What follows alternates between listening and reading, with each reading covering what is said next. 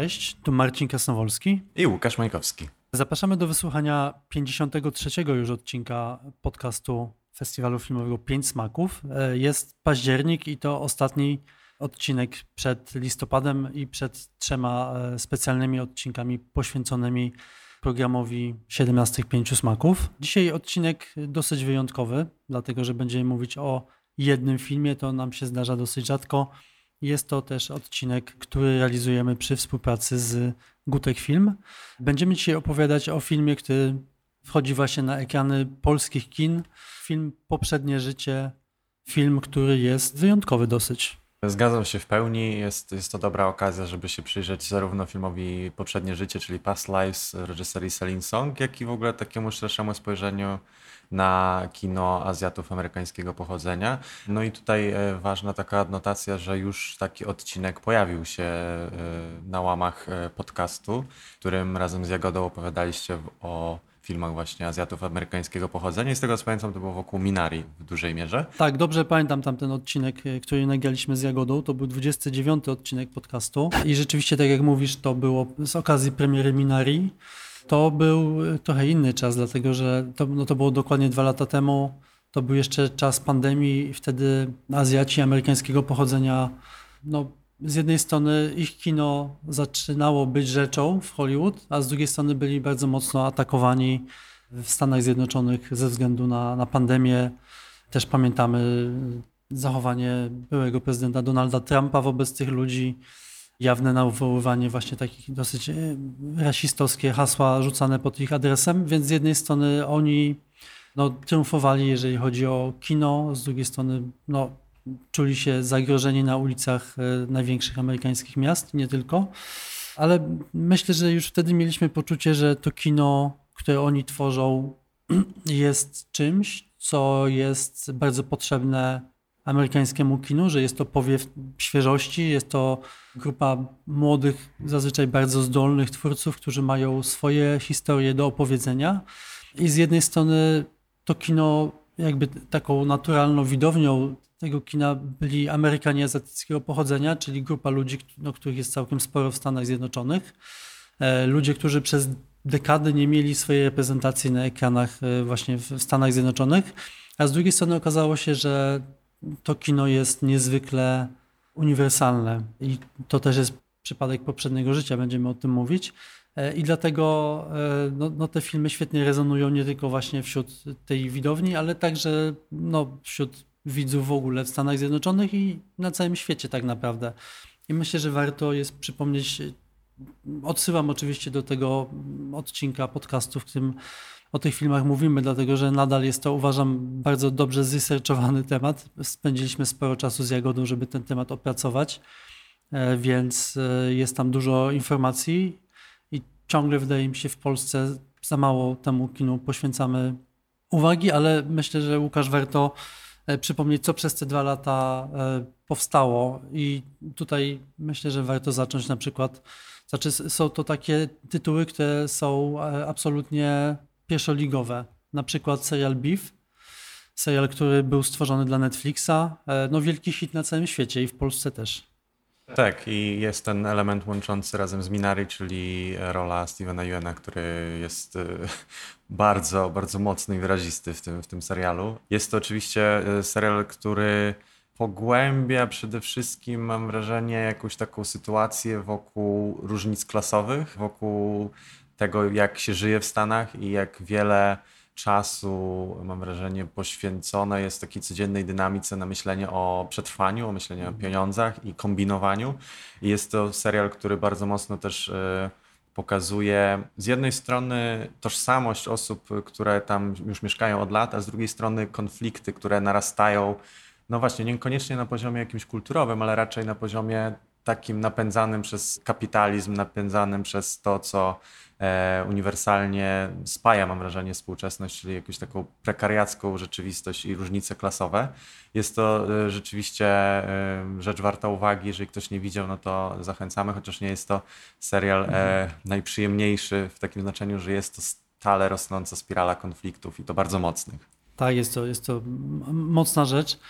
Kolejnym takim dużym e, tytułem, przyznam, że nie, nie pamiętam jak się sprzedał w Polsce, ale film Turning Red, animacja Pixara, która w Polsce miała całkiem e, pomysłowy tytuł, To nie wypanda.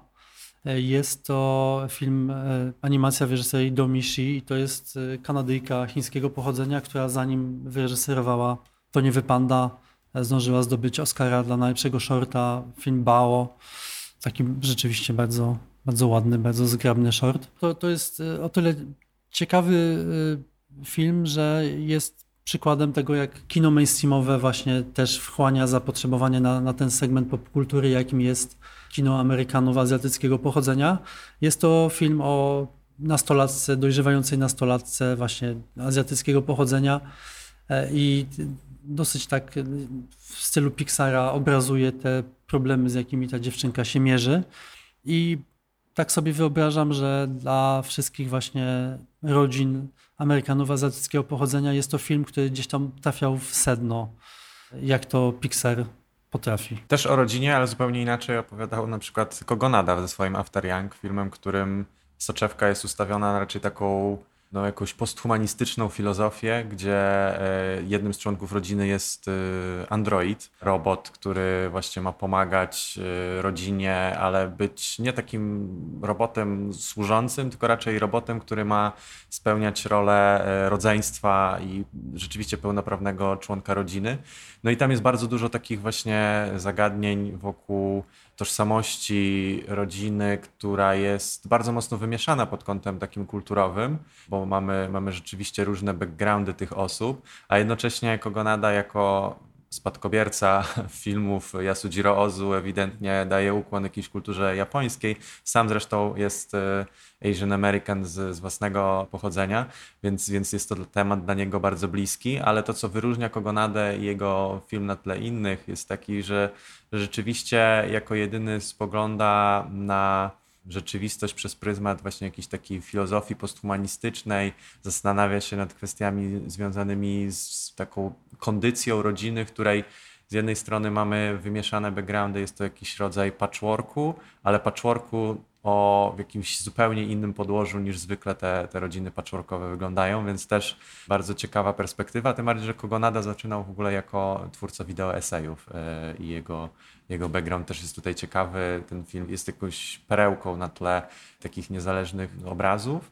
No a też został wyprodukowany przez A24, więc mamy kolejny okaz tej, tej bardzo zdolnej stajni filmów niezależnych. No właśnie, jeszcze jeden tytuł, o, o którym musimy wspomnieć, yy, chyba który przypieczętował w ogóle tą ważną pozycję, jaką kino azjatów amerykańskiego pochodzenia ma obecnie, czyli film Wszystko Wszędzie Naraz.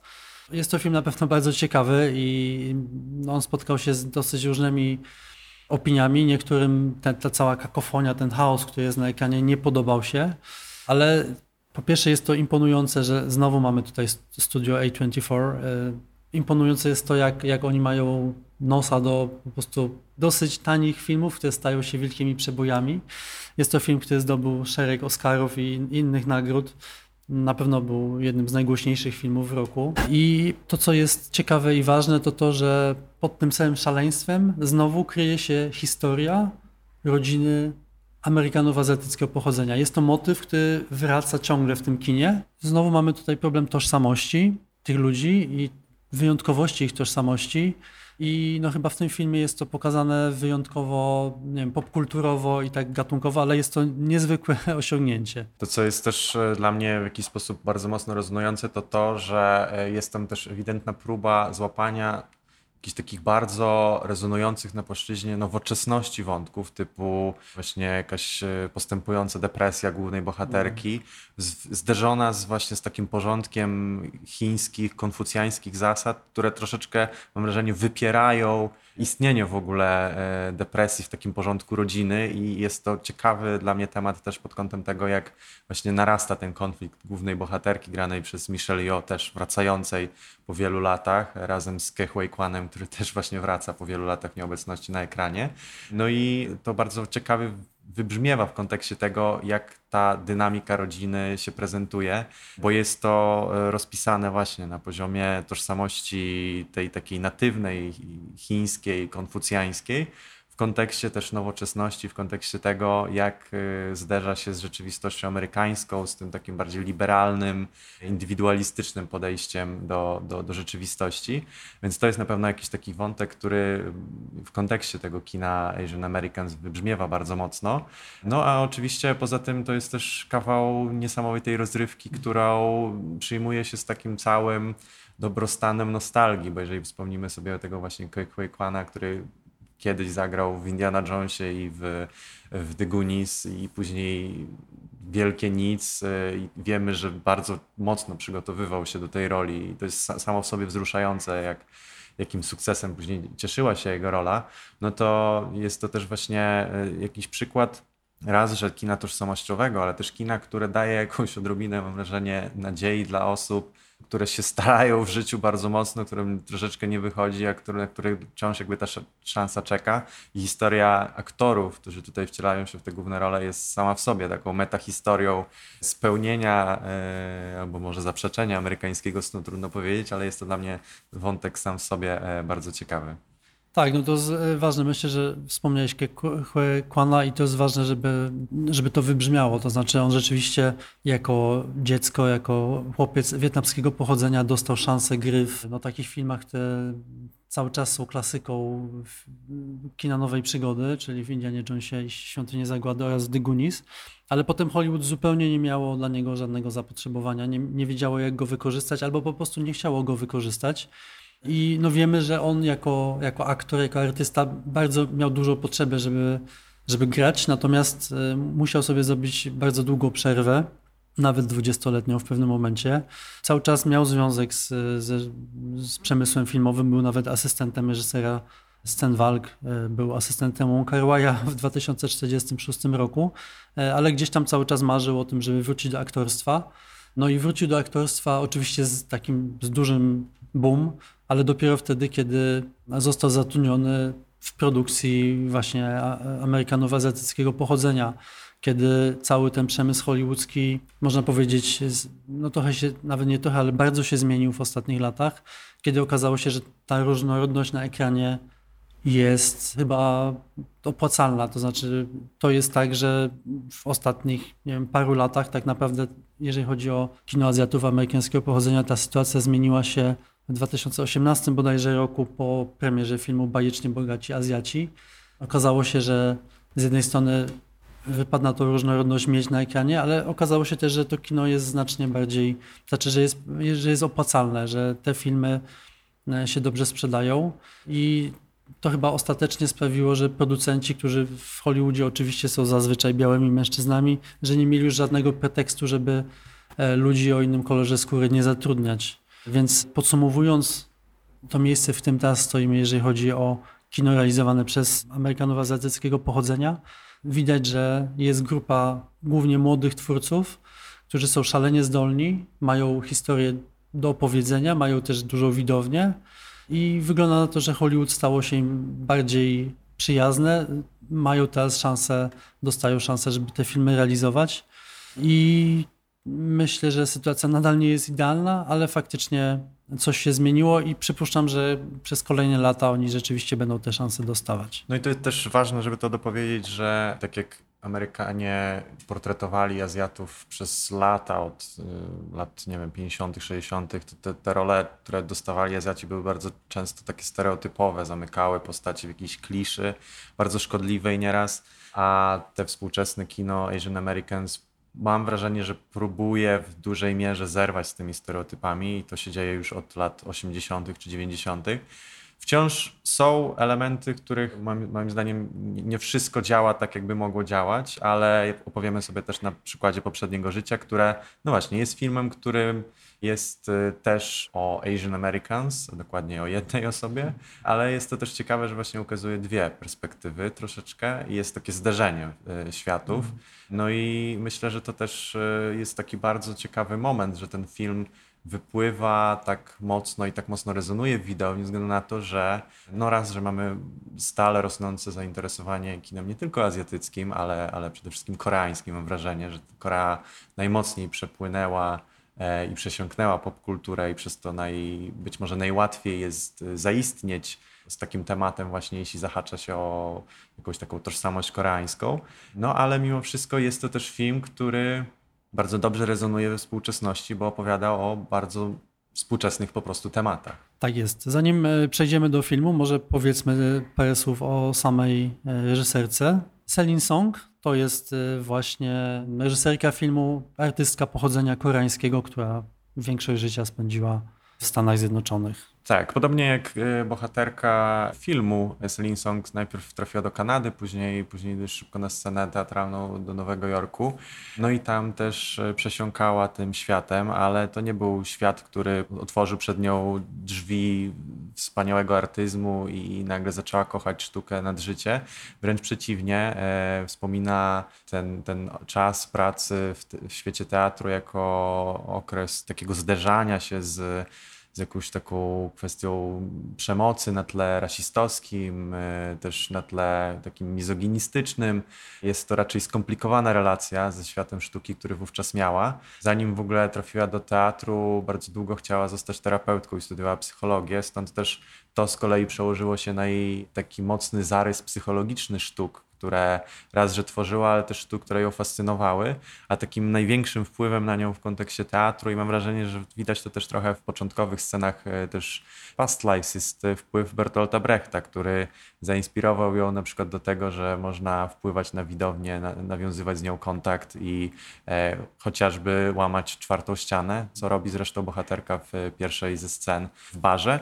No a ta scena też jest wzięta z życia Salin Song, że rzeczywiście była w takiej sytuacji, w której dawna przyjaźń, dawna miłość z czasów dzieciństwa przyjechała, odwiedziła ją do, do Nowego Jorku i razem ona siedząc ze swoim mężem, również e, pisarzem, białym pisarzem, jak podkreśla w wywiadach, e, siedziała w barze i ktoś z zewnątrz zapytał ją, kim właściwie jesteście, tak jak pada pytanie od e, właśnie jakiegoś, no, jakichś obserwatorów, z, którzy akurat siedzą o trzeciej czy czwartej w nocy w nowojorskim barze. Tak, no ta scena, rzeczywiście to jest scena, która e, otwiera film i e, no, kiedy wiemy, że rzeczywiście ta, taka scena miała miejsce w życiu artystki i właściwie była impulsem do tego, żeby w ogóle napisać ten scenariusz, no to tym bardziej my się e, możemy docenić i tą scenę, która jest rzeczywiście bardzo ładna i cały ten film.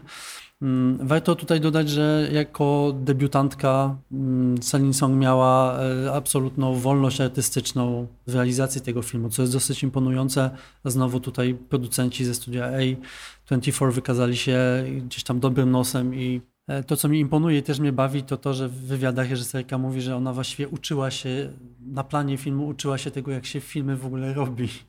No, co, co jest e, o tyle imponujące, że jej film jest, jest znakomity i widać, że ma świetne wyczucie w ogóle sztuki filmowej. Może ma e, je we krwi, bo jej tata jest reżyserem i scenarzystą, który mówi się, że odkrył Song Kang-ho, bo jest autorem no. E, Number Three tego filmu, którym... A, to nie wiedziałem, że to... Tak, to jest jej ojciec i, i to też jest ciekawe, że jak wróciła do Korei po wielu latach, żeby nakręcić te, te, te sekwencje koreańskie, to E, nie miała problemu ze znalezieniem ekipy, bo każdy chciał sprawdzić, jak to będzie pracować z, z córką legendarnego Song Nang-hana, czyli właśnie reżysera Number Three, którym Song Kang-ho zalicza swój no tak, bodajże tak, tak, debiut to, y, aktorski. To ważny film, to świetna anegdota, nie wiedziałem o tym. E, oglądając poprzednie życie, już wiedząc, że jest to film, który jest mocno hypowany, dlatego że on miał premierę na festiwalu w Sundance i tam odniósł duży sukces.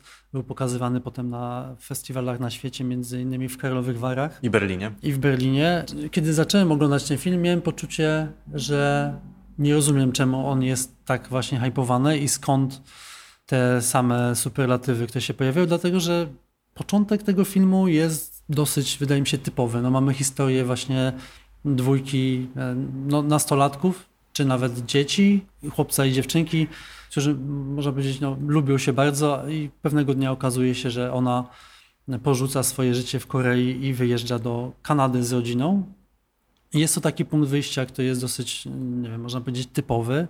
Nie ma nic e, nadzwyczajnego, natomiast to wszystko, co dzieje się później, zwłaszcza w ostatnim akcie, okazuje się, że rzeczywiście e, artystka ma e, no, bardzo dużo do powiedzenia i jest to z jednej strony historia bardzo wzruszająca, a w drugiej tak naprawdę dosyć e, taka demolująca w środku. No, ja muszę przyznać, że e, obejrzałem ten film dwa razy i dwa razy czułem się wyciśnięty emocjonalnie. W sensie to rzeczywiście, jak on się rozwija i ile jest tam mm, myśli takich skupionych właśnie wokół tego, jak wyglądają współczesne relacje, wokół tego, jak, jak problematyczna jest w ogóle kwestia współczesnych relacji. Mam wrażenie, że to jest bardzo świadome i dojrzałe spojrzenie na to. I też miałem taki problem na początku, żeby wejść w tę historię, że dużo jest takiego właśnie skakania od wątku do wątku, skakania też na płaszczyźnie czasowej, ale jak już jesteśmy przy tych bohaterach i zaczynamy ich troszeczkę poznawać, a w sumie nie poznajemy ich jakoś mocno, tylko raczej poznajemy ich pragnienia względem tej relacji, którą, którą mają, czyli relacji opartej na tęsknocie i pragnieniu z dzieciństwa tak mhm. naprawdę, no, no tak. co jest takim dość ryzykownym, można powiedzieć, e, rozwiązaniem. Tak, no spróbujmy e, może zastanowić się nad warstwami tego filmu, jego znaczenia i tej kwestii tożsamości, dlatego że tożsamość tutaj odgrywa kluczową rolę, jest tak naprawdę najważniejszym tematem tego filmu. Mamy tego chłopca, który potem staje się oczywiście mężczyzną i cały czas e, zostaje w Korei, idzie do wojska, co jest też e, ważnym elementem e, życia młodych Koreańczyków. Ona wyjeżdża do Kanady jako dziewczynka i tak naprawdę jej tożsamość się zupełnie zmienia. Znaczy nie jest już Koreanką, ale nie jest też Amerykanką. Jest gdzieś pomiędzy jest dokładnie jest, Koreanką, jest Amerykanką koreańskiego pochodzenia. Jest to tożsamość, która jest bardzo odrębna i kiedy nawiązuje z nim ponownie kontakt, on ją znajduje na Facebooku i ich kontakt y, odbywa się wyłącznie no, na Skype'ie. I tutaj widzimy, że oni no, cały czas jest gdzieś między nimi nić porozumienia, natomiast są już zupełnie różnymi ludźmi. Tak, są na jakimś takim, mam wrażenie, też pomoście pomiędzy dwoma światami. Raz, że właśnie widać to w wielu takich e, scenach, w których właśnie Nora jako pisarka dorastająca w Stanach, która wyjechała z Korei z językiem właściwie, który rozwinął się do poziomu licealnego gdzieś mniej więcej, czy też wczesno, wczesno-gimnazjalnego, w ten sposób nazwijmy sobie. Operuje na przykład językiem, który jest bardzo charakterystyczny raczej dla mowie takich właśnie młodych nastolatków, nastolatek. Nie posługuje się też nim jakoś y, wybitnie naturalnie, bardzo specyficzny sposób akcentuje, intonuje, jej dykcja nie jest w pełni rozwinięta. Co ciekawe, e, Greta Lee, wspaniała tutaj zresztą w tej mhm. roli, miała coacha językowego, którym e, była Sharon Choi, czyli tłumaczka Bong Joon-ho, którą znać można z tej gali oscarowej, której mówiła też o tłumaczeniu i o, i o roli języka w ogóle w filmach. No ale takich właśnie wątków e, tożsamościowych, które są przemycone w kontekście czy języka, czy właśnie tej tożsamości kulturowej, jest wiele i one są, mam wrażenie, bardziej zniuansowane niż te, które na przykład były zaznaczone w Minari, które sprowadzały się do jakichś takich gagów, żartów, czy tego, że jest jakaś tęsknota za jedzeniem, czyli kimchi czy papryką e, gochugaru. Tak tutaj jest to bardziej skupione i sfokusowane na jakiejś płaszczyźnie przeżywania, tych różnic kulturowych, czy bycia właśnie w takim rozkroku tożsamościowym, bycia pomiędzy.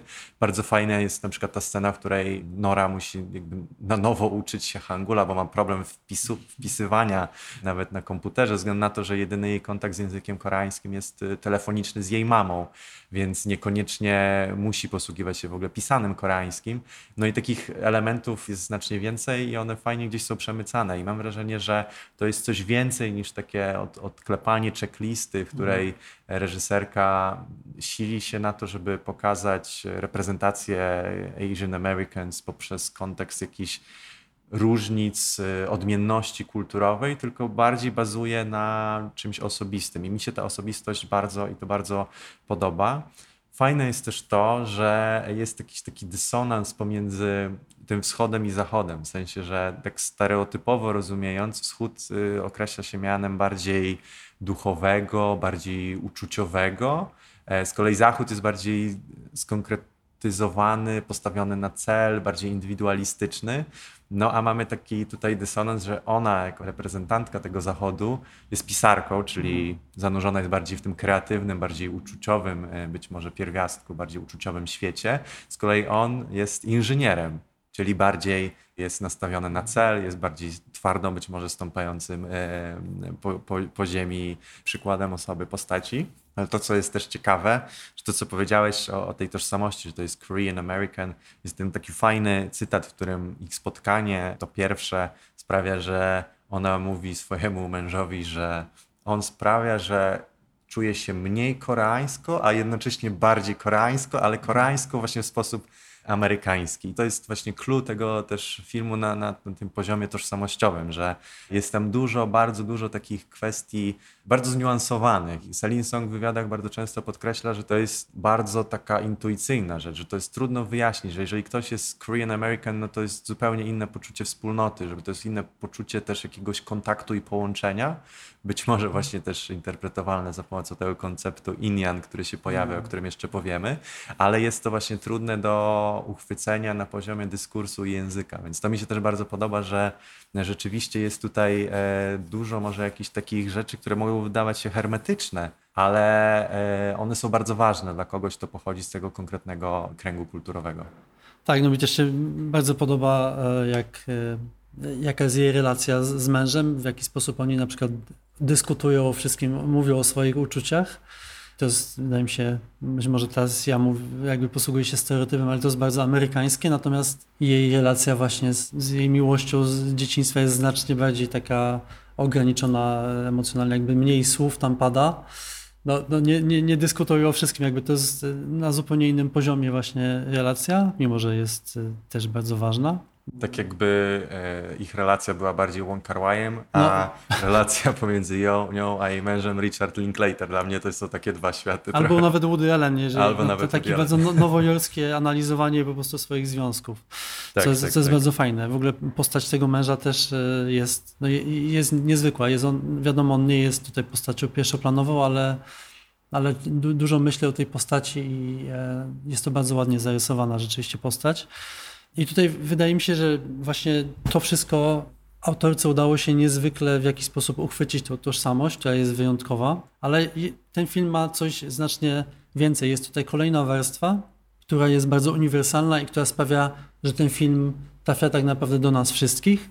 Na tym polega sukces tego filmu. Nawet jeżeli nie wyłapujemy tych wszystkich niuansów, tych wątków właśnie bycia Korean American, to jest tu coś, jakaś taka bardzo uniwersalna prawda o nas, o ludziach i o być może coś, co sprawia, że ten film trafia do nas wszystkich, to po prostu to, że być może większość z, widzów, większość z nas ma taką znajomość gdzieś z przeszłości, która gdzieś tam cały czas e, w naszej głowie jest i tak naprawdę reżyserka e, pokazuje, jak, co oznacza domknięcie takiej znajomości i na tym polega sukces tego filmu, że to zakończenie, o którym oczywiście nie będziemy mówić, jak się film kończy, jest jakimś jej wielkim sukcesem i zostawia nas właśnie z jakimś takim emocjonalnym, bardzo silnym poczuciem e, w głębi nas. Tak, myślę, że, że to jest totalnie, totalnie to, co jest siłą tego filmu. To, to też jest bardzo mocno zbudowane na tym koncepcie yin który mam wrażenie, że, że jest bardzo filmowy, żeby myśleć w ogóle tak o, o relacjach i, i tego typu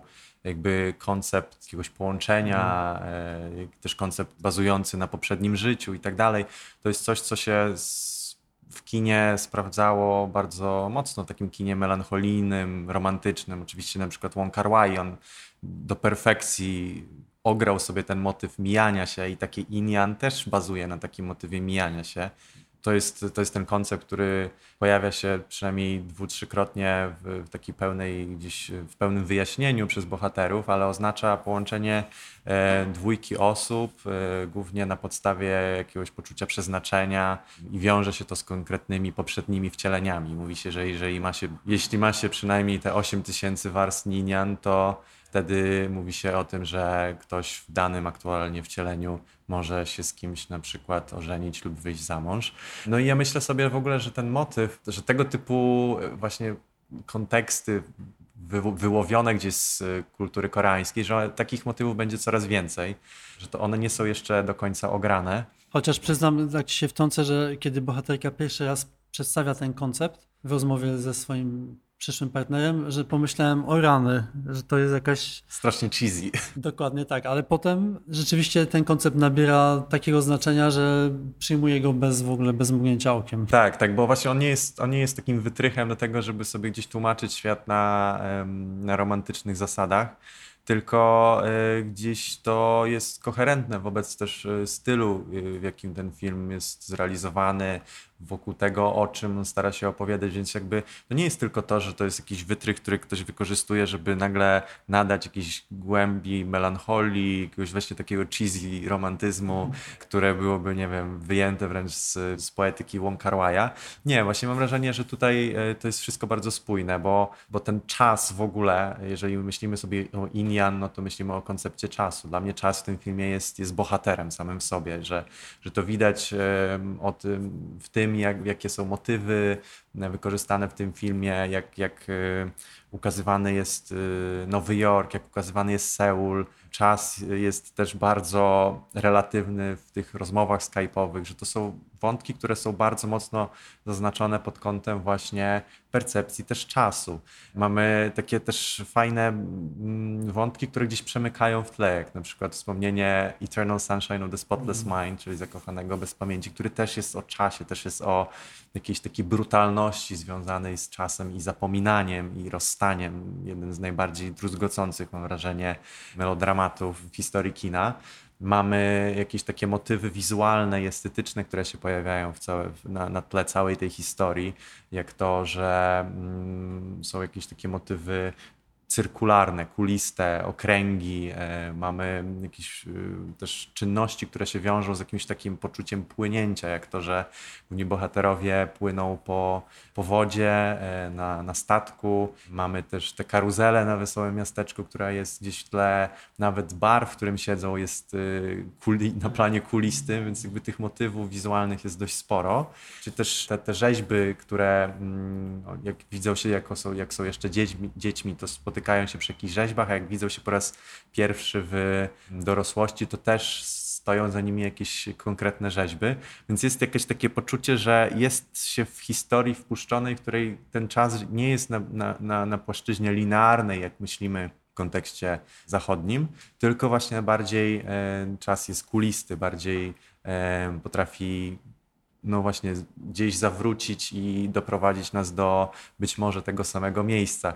No i też to, co się pojawia w cytacie na samym początku filmu, że jeżeli coś się zostawia, to coś się zyskuje i to jest mam wrażenie też koncepcja wiążąca się z postrzeganiem czasu nie jako czymś linearnym, tylko czymś, co, co jest znacznie bardziej złożone. Tak, no już myślę, że na koniec jeszcze warto wspomnieć to, że um, oprócz tego, że jest to historia, która jest um, osobista. Jest to historia, która trafia, no, przypuszczam, przede wszystkim do Amerykanów azjatyckiego pochodzenia, ale także ma ten wymiar uniwersalny. No jest to też historia, która tak naprawdę znaczy widać, że reżyserka jest e, kinomanką i tutaj myślę, że nawiązuje do szeregu ważnych filmów, pewnie nie tylko dla niej, ale także dla widzów. Wydaje mi się, że trylogia Richarda Linklatera tutaj e, jest też gdzieś tam pojawia, znaczy myślimy o niej oglądając ten film, dlatego że wspomniałeś o czasie i jeżeli chodzi właśnie o Przed wschodem słońca i dwie dalsze części tej trylogii, tam także czas odgrywa ważną rolę. Reżyser kręcił tę trylogię w taki sposób, że bohaterowie spotykają się dokładnie co 9 lat, e, więc całość jakby to jest 18 lat z ich życia.